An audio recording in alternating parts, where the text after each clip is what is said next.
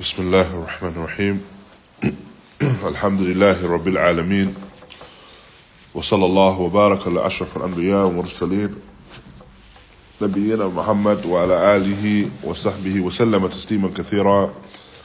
أما بعد الحمد لله فضل of Allah subhanahu wa ta'ala we were able to conclude with the explanation of Sheikh Zayd al-Madkhali rahimahullah of the text by Sheikh al-Islam Muhammad Abdul Wahab, yani Thalath al-Usul.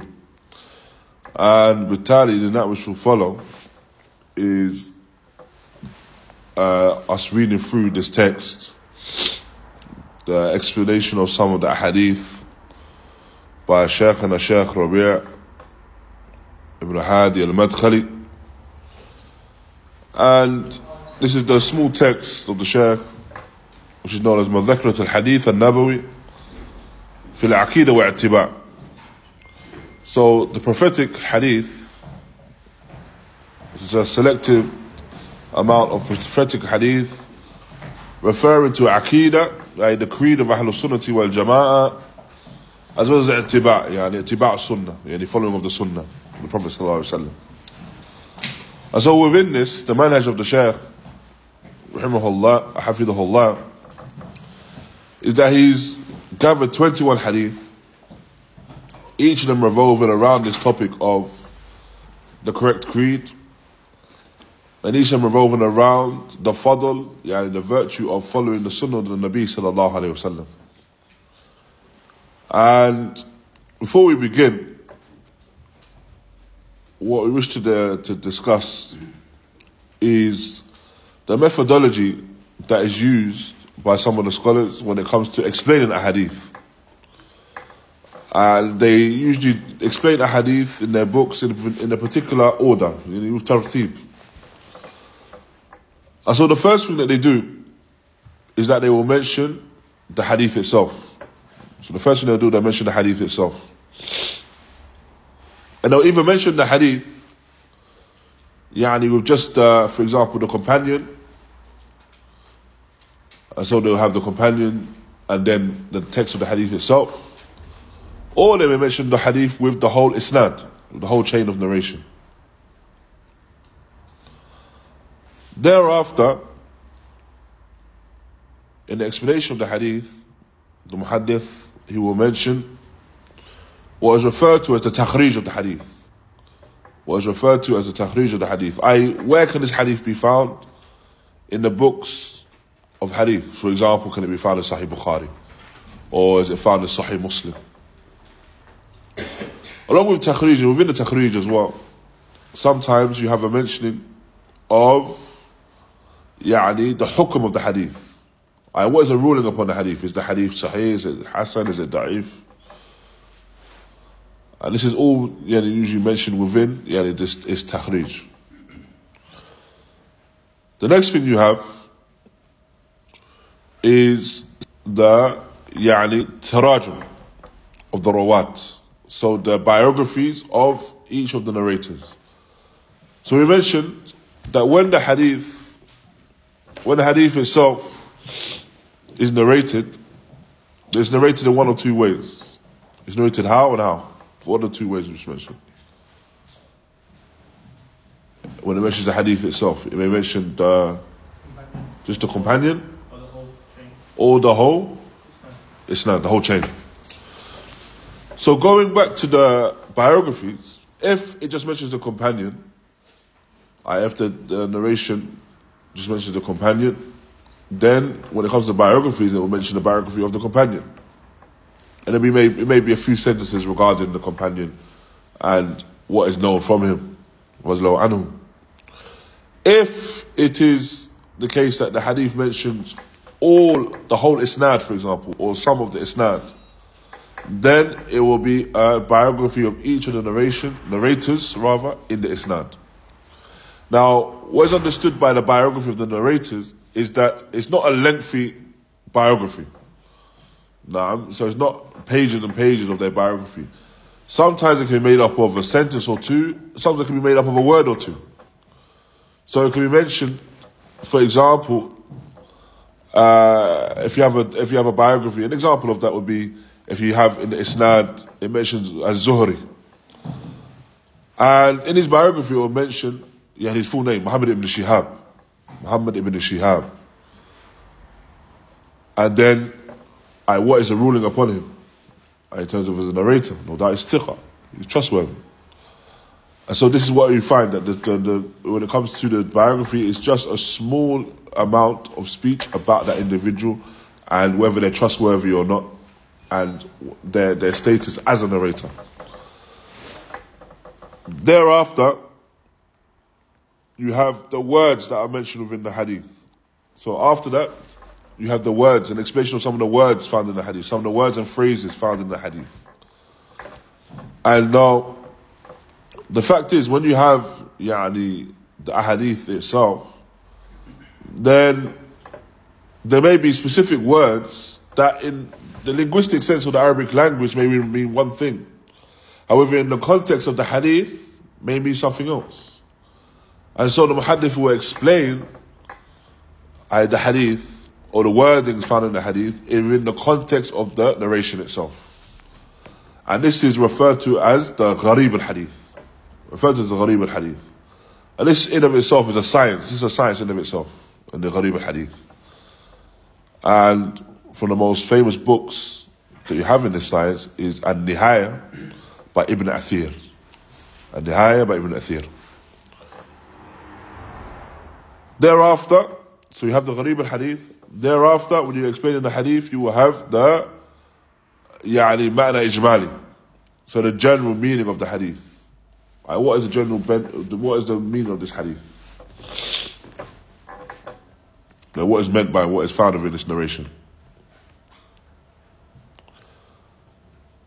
And then finally, you have the fawaid al-Hadith you have the fawaid of the hadith, right? the benefits that can take from this narration. So if it's just a general narration, then it will be the benefit, general benefits. If it's a narration that revolves around fiqh and ahkam, then it may mention some of the ahkam that are derived from that narration. So what are the rulings that can be taken from that particular narration, for example? That, for example, this action is halal or this action is haram. No? So this is what we understand from the explanation of uh, or how you find that the ahadith are explained. Then there's one other aspect as well that is found as well, or that can be mentioned, and that's after, generally after the biographies of each of the narrators. Then you have something which, which is referred to as lata'if al-isnad, are the distinguishing characteristics of that isnad itself. So, for example, the isnad, the chain of narration might be, as is referred to as musalsal bi thiqat. Yani each of the narrators are thiqat. All the narrators are trustworthy. Or musalsal bil basriyin, for example. That each of the narration, each of the narrators are from Basra. Or another example, you may find a narration where it's a Sahabi and a Sahabi, and the Sahabi narrates a hadith on another Sahabi, to another Sahabi. Now, this is uh, another factor that is also mentioned and also found that Allah subhanahu wa ta'ala knows best.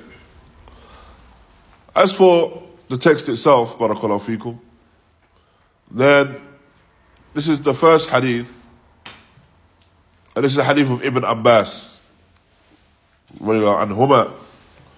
عباس رضي الله عنهما أن رسول الله صلى الله عليه وسلم لما بعث معاذا إلى اليمن قال إنك تأتي قوم من أهل الكتاب فليكن أو ما تدعوهم إليه شهادة لا إله إلا الله وفي الرواية إلى أن يوحدوا الله فإنهم أطاؤوك لذلك. فأعلمهم أن الله افترض عليهم خمس صلوات في كل يوم وليلة وليلة. فإنهم أطاعوك لذلك. فأعلمهم أن الله افترض عليهم صدقة تؤخذ من أغنيائهم فترد إلى إلى فقرائهم. فإنهم أطاعوك لذلك. فإياك وكرائم الأموال. واتق دعوة المظلوم. فإنه ليس بينها وبين الله الحجاب And so this narration was Ibn Abbas, where he mentions that the Messenger of Allah sallallahu alayhi wasallam, when he sent Mu'adh ibn Jabal to Yemen, he stated, Indeed, you are going to the people of the book. So make the first thing you call them to the Shahada of La ilaha illallah. and in another narration, that they single out Allah Ta'ala alone, yani in ibadah. And if they obey you within that, then inform them and teach them that Allah subhanahu wa ta'ala has made five prayers prayed every night and every day and every night an obligation upon them. And if they obey you in that, then inform and teach them. That Allah Ta'ala has made the sadaqah, yani the zakah, referring to the zakah, the, the, the charity, an obligation upon them. That is taken from the rich and given to the poor. And if they obey you within that, then beware of taking the best of the spoils and the wealth. And fear the supplication of the oppressed. For indeed, there is no veil between it and Allah subhanahu wa ta'ala. So this is the narration we wish to go through today.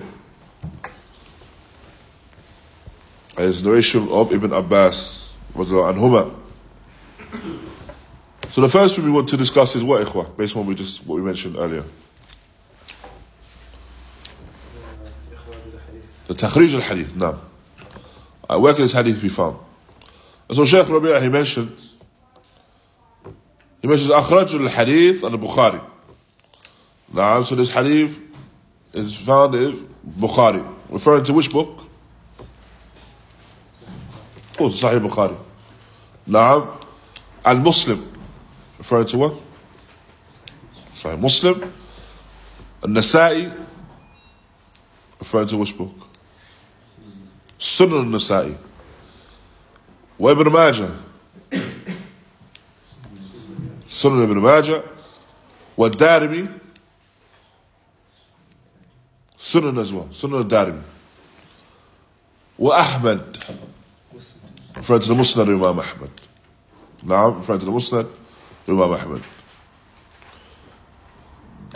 then the Shaykh he mentions Rawi al-Hadith and the narrator of this hadith is Abdullah ibn Abbas ibn Abdul Muttalib al-Hashimi Abdullah ibn Abdul Muttalib Abdullah ibn Abbas ibn Abdul Muttalib Abdullah ibn ibn عفوا Abdullah ibn Abbas ibn Abdul Muttalib al Hashimi.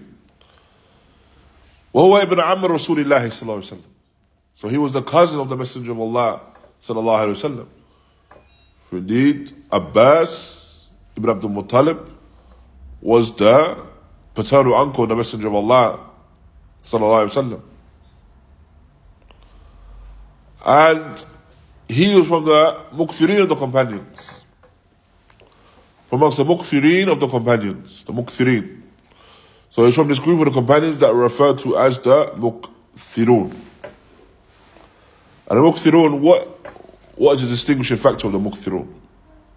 Who are the Mukthirun, the companions? Manu. Who are they? Uh, what what what makes it the mukthirun first and foremost? They're the mukthirun. We say in so so from the, mukthirin. They narrated over one thousand hadith. They narrated over one thousand hadith. And then how many are there? How many of the mukthirin are there? Four is more than four.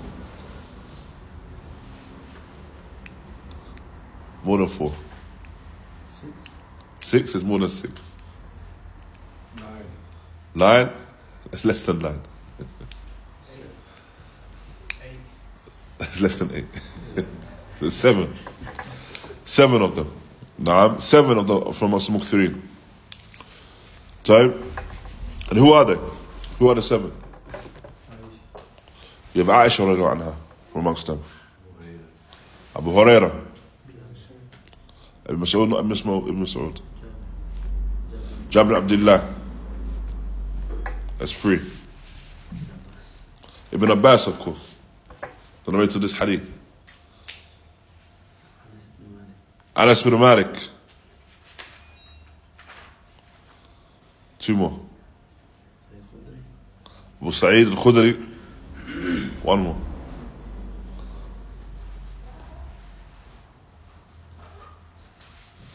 One more. Ali. Not Ma'ad Not Ibn Mas'ud.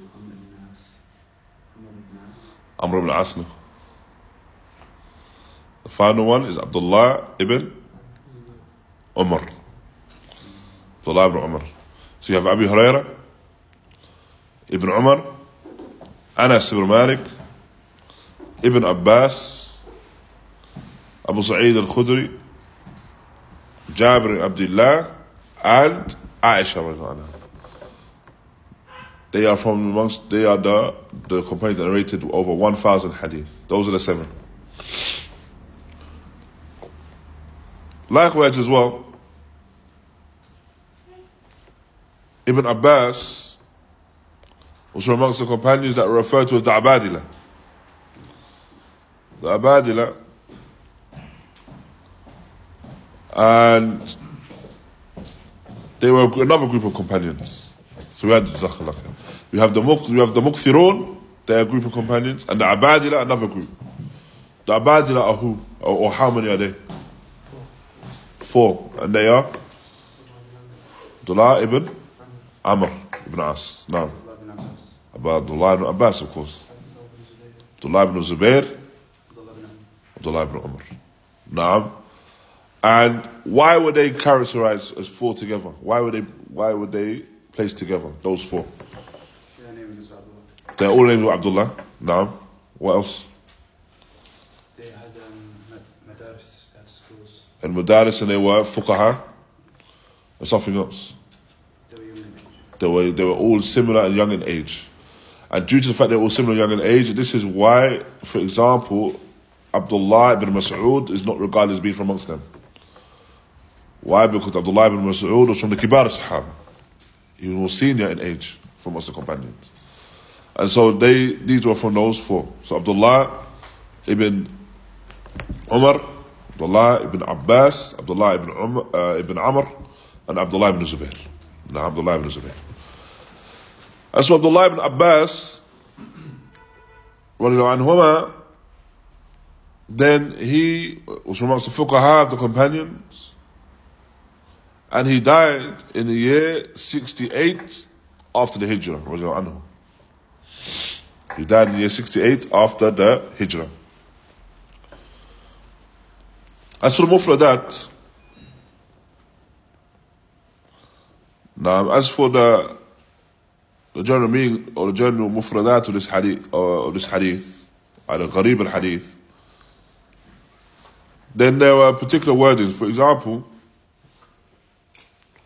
you have the word Ba'atha. Ba'atha. Ba'atha meaning arsala, Ba'atha within this narration meaning that he sent. So when when the Messenger of Allah wasallam sent, and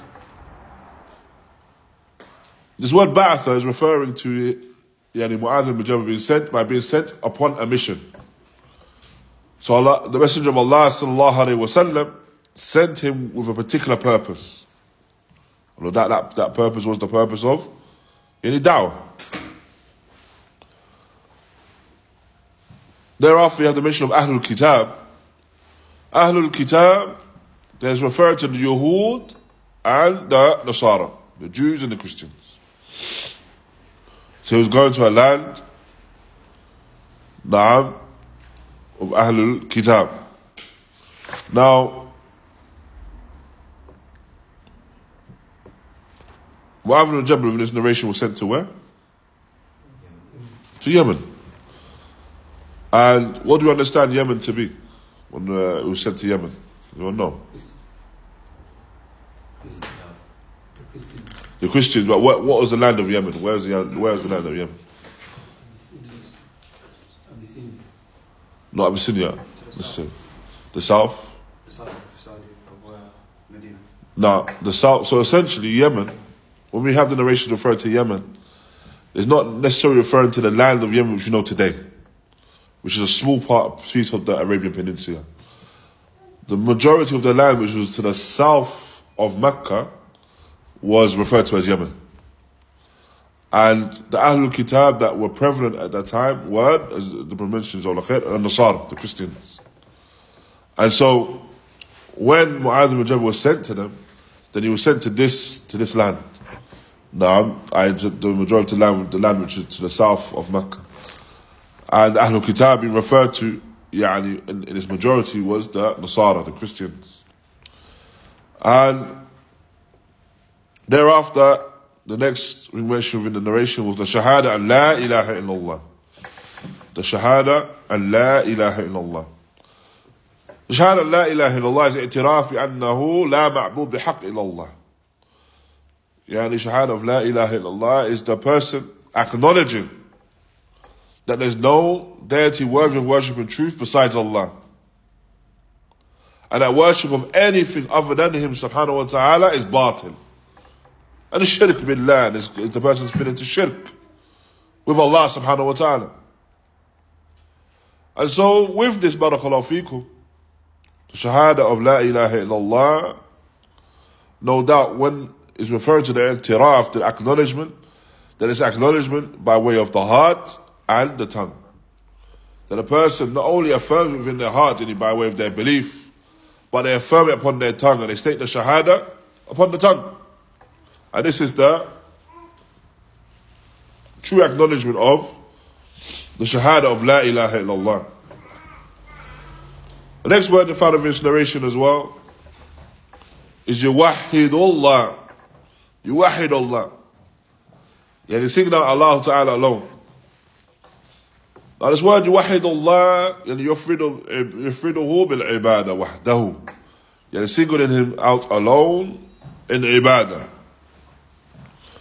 With this word Yuwahidullah, then this no doubt is in reference well, this is uh, the verb, yuwahidu, and its masdar, the noun ascribed to it, is the word tawheed. And so the fact that the, the Messenger of Allah sallallahu alaihi wasallam mentioned it within this narration, within this wording, and yuwahid Allah, is an indication that the word tawheed is not one which is new. Rather, the word tawheed is found, a word which is found and, and affirmed within the Sunnah. I have in this narration. To sing Allah Ta'ala alone in the ibadah. Thereafter, you have iftarada, which means, yani, iftarada referring to being made an obligation. Something being made an obligation. Thereafter, you have the, refer, the reference to the sadaqah. The sadaqah in this narration is referring to the zakah mafruḍa and the obligatory zakah. So the sadaqah mentioned in this narration is referring to the obligatory zakah.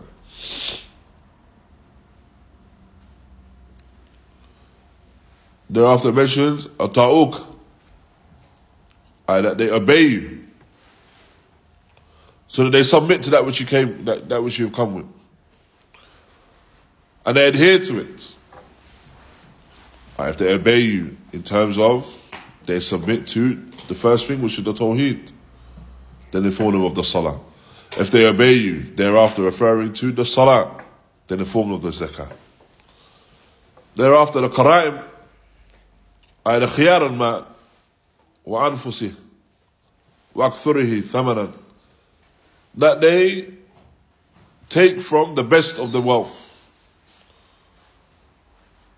So this is something the person must be aware of, to not take from the best of the wealth. Well, that which is more valuable. Well, no doubt when wealth is governed, wealth may not just be money. Now, wealth can be can can can be present in many different ways. And so the person that gathers that wealth, yani with the intention of zakat and distribution of zakat, cannot now choose the best of that wealth for himself. The topic of this hadith is a manhaj when it comes to the da'wah in Allah. Is that is the manner of the call to Allah subhanahu wa ta'ala and how it should be done. As for the matter ijmali, the general meaning of this hadith, then this hadith indicates to us the steps, the obligatory steps that a person must take and traverse upon when calling to Allah. And so the first thing the person must begin with is the call to Tawheed. The first thing when we're giving da'wah, the person must begin the call with Tawheed, which is singing Allah Ta'ala alone in ibadah. That the individual frees themselves from shirk, whether it be the minor or the major.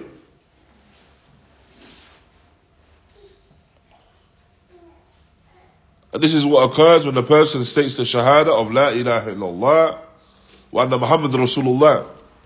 And they believe it and they state it.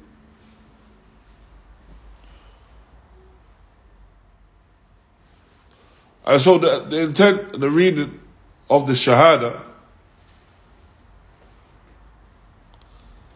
is that the ibadat, all different types of ibadah, on the right of Allah, belong to Allah Ta'ala. And need to be directed to Allah subhanahu wa ta'ala. And no one or nothing other than Him, Azza wa Jal, is deserving of it. لا ملك مقرب ولا نبي مرسل ولا رجل صالح ولا حاجة ولا شجر ولا شمس ولا قمر And so nothing is deserving of it, whether it be an angel that is near, nor a prophet that has been sent, a righteous man, or a stone, a tree, the sun, or the moon, nor the moon. None of these things are deserving of the worship. For indeed, this worship is for Allah Ta'ala alone. And this is what the people must be called to. And so, the supplication when a person supplicates, they only supplicate to Allah. And when a person seeks aid and deliverance, then they only seek that from Allah subhanahu wa ta'ala. And their tawakkul, their reliance is only upon Allah. And they do not fear nor hope except with Allah Azza wa Jal. فمن صرف شيئا من هذه العبادات أو غيرها لغير الله فقد أشرك بالله And so whoever directs now whoever directs anything from these forms of ibadah, anything from these forms of worship to other than Allah, then indeed he has associated partners with Allah. As Allah Ta'ala states, إنه من يشرك بالله فقد حرم الله عليه الجنة ومأواه النار وما للظالمين من أنصار And indeed he who associates partners with Allah that Allah subhanahu wa ta'ala has made the Jannah haram for them and his abode is the hellfire and there will be no one that will come to the aid of the wrongdoers.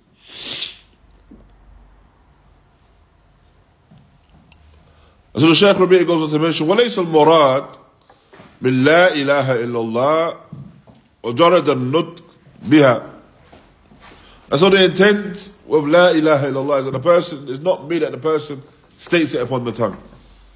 And it suffices with what he states upon the tongue. بل لابد من معرفة معناها وعمل بمقتضاها ولا بد من استكمال شروطها. And so what is a must is that the person has knowledge of its meaning and acts upon that which is required from it. And that they seek to fulfill all of its conditions. All of the conditions of the Shahada of La ilaha illallah. And there are seven. Al the first of them is Al Ilm, which opposes al-jahl, yani ignorance. So the first is knowledge. First condition is knowledge, which negates jahl, ignorance. The second being al-yaqeen, al-manafi, lil-shak. The second being yaqeen, certainty, which negates, yani, doubt. The third القبول the third being القبول acceptance which negates الرد which negates rejection The fourth, الانقياد submission والمنافي للترك يعني submission which negates يعني abandonment The fifth is ikhlas, which negates shirk. The fifth is ikhlas, which negates shirk. Salam. The sixth being a sidq, truthfulness, which negates al kadhib, yani lying. And the seventh and final is al mahabba, al-mahabba, al-manafi al-diddiha, that which oppo- that which negates that which opposes it, which is no doubt bughd, hatred. Thereafter, Shaykh Rabi' mentions, and the intention of the Shahada and Muhammad of the Muhammad Rasulullah, that messenger, if Muhammad is the messenger of Allah, again, that the person has knowledge of its meaning, as well as acting upon that which is required from it. And again, it's not sufficient that the person merely states it upon the tongue. And so the Shahada of Muhammad Rasulullah is tasdeeq fima akhbar. So shahada of Muhammad Rasulullah is that a person believes in that which he informed us of. وطاعته فيما أمر and he obeyed him in that which he commanded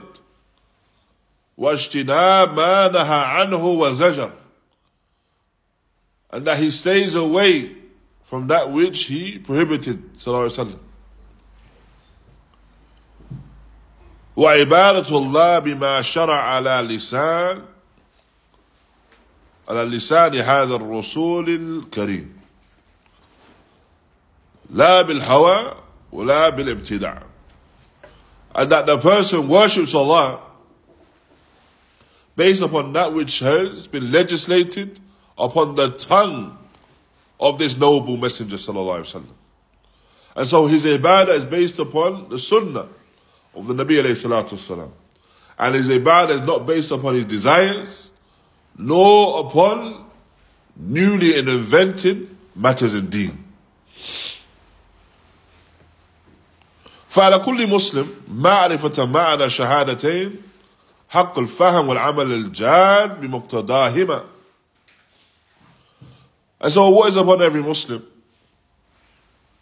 What is on every Muslim? is that he has knowledge of the meaning of the Shahadatain and a correct understanding. and he acts upon what is required from the Shahadatain. And so this is tasdeeq. This is the acceptance and the belief and the faith and acting upon that which the Messenger ﷺ came with within the book and the Sunnah, with the book and the Sunnah.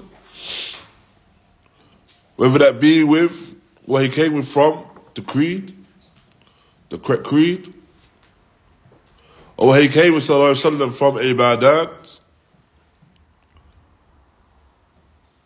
anything that he, that he, that he came with Salatu Wasallam, from that which is legislated, a person must act upon.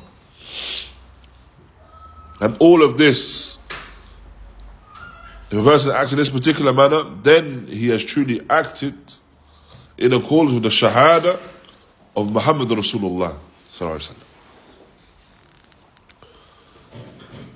Thereafter, finally within this hadith, Shaykh Rabi' Hafidahullah, he mentioned, I ما يستفاد من الحديث.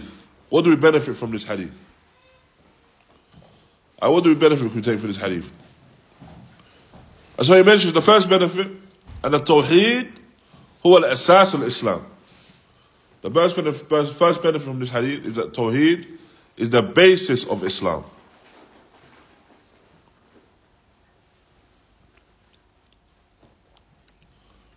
The second benefit is that أهم الأركان بعد التوحيد هو إقامة الصلاة. That the most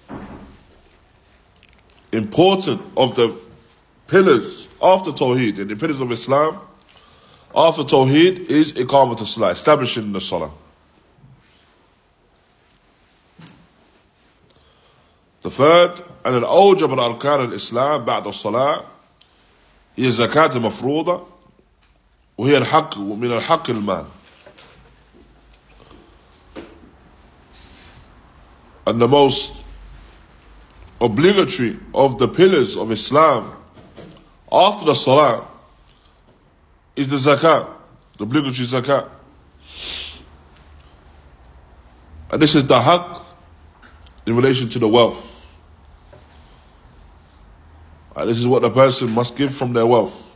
And it's a means of purification of one's wealth. The fourth benefit and al imam هو الذي يتولى قبض الزكاة وصرفها إما بنفسه أو نائبه And the Imam, the Imam, he is the one responsible for the collection of the zakah and its distribution. Either he does that himself or he designates an individual. Now, so either he does that himself or you assign an individual to do that, to collect the zakat and distribute it.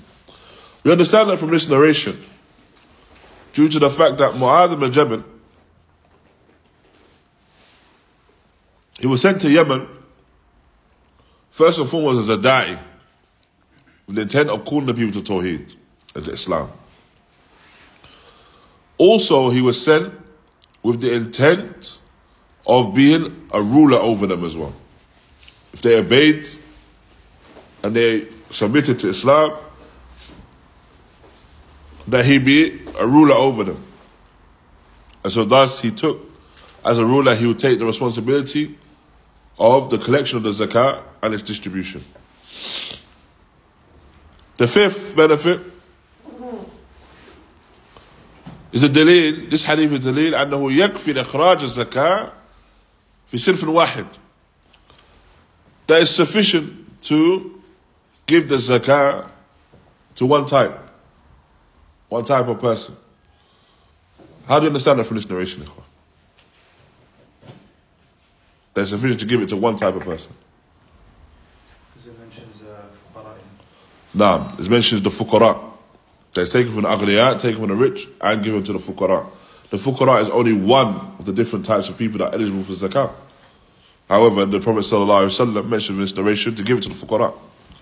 So with this, we understand it's permissible to take it or to, to give it to just one of those types of people that are eligible for zakah. The sixth benefit we take from this narration, and لا يجوز دفعها إلى غني. There's no permissible to give the zakat to the ghani. To give the zakat to the one that is rich. Why? Because the narration mentioned that it's taken from the rich. And the zakat is taken from the rich and then given to the poor. The seventh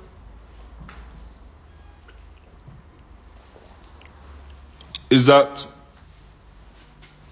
it's haram for the amil في الزكاة أكثر كرائم المال that is haram for the one that is responsible for the zakat, whether it be responsible for the collection or the responsible for the distribution of the zakat, that he takes the best of that wealth for himself. The eighth benefit is that this narration brings to our intention and is a warning against all forms of dhulm, all forms of oppression.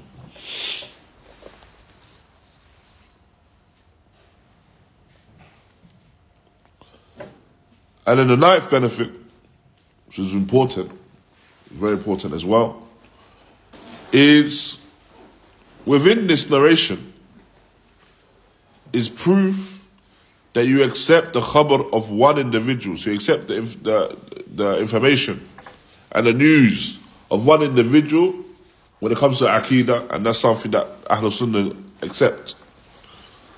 So if one person informs you of something and they're, they're trustworthy, they will accept it. Doesn't matter whether it's about Aqidah or any anything else. If they're trustworthy, accept the news. The reason for it, or the proof that is, uh, or why this hadith is a proof, is due to the fact that the Prophet ﷺ sent Mu'adh bin Jabal alone to inform the people about the affair of deen. He sent them alone. And he sent them with anticipation that they accept the khabar, they accept that information from him. And Allah subhanahu wa ta'ala knows best. And no doubt, the first thing that he was commanded to tell them about was Tawheed. No doubt, that's Aqidah. And finally, the benefit we can take from this narration is that the da'i begins with the aham fal aham. The da'i, the one that's given da'wah, he begins with the most important of the affairs. And then the affairs that follow it in importance. For, no doubt in this narration, the Prophet sallallahu alaihi wasallam commanded Mu'adh bin Jabal to begin with the most important of the affairs, which is the da'wah Tawheed. And then that which follows the importance, which is establishing the Salah. And Allah subhanahu wa ta'ala knows best. Alhamdulillah, that concludes the explanation of that particular narration. I will conclude with that. Barakallahu fikum. والله تعالى أعلم ونكتفي بهذا القدر. جزاكم الله خيرا وبارك الله فيكم وصلى الله وبارك على نبينا محمد وعلى آله وصحبه وسلم.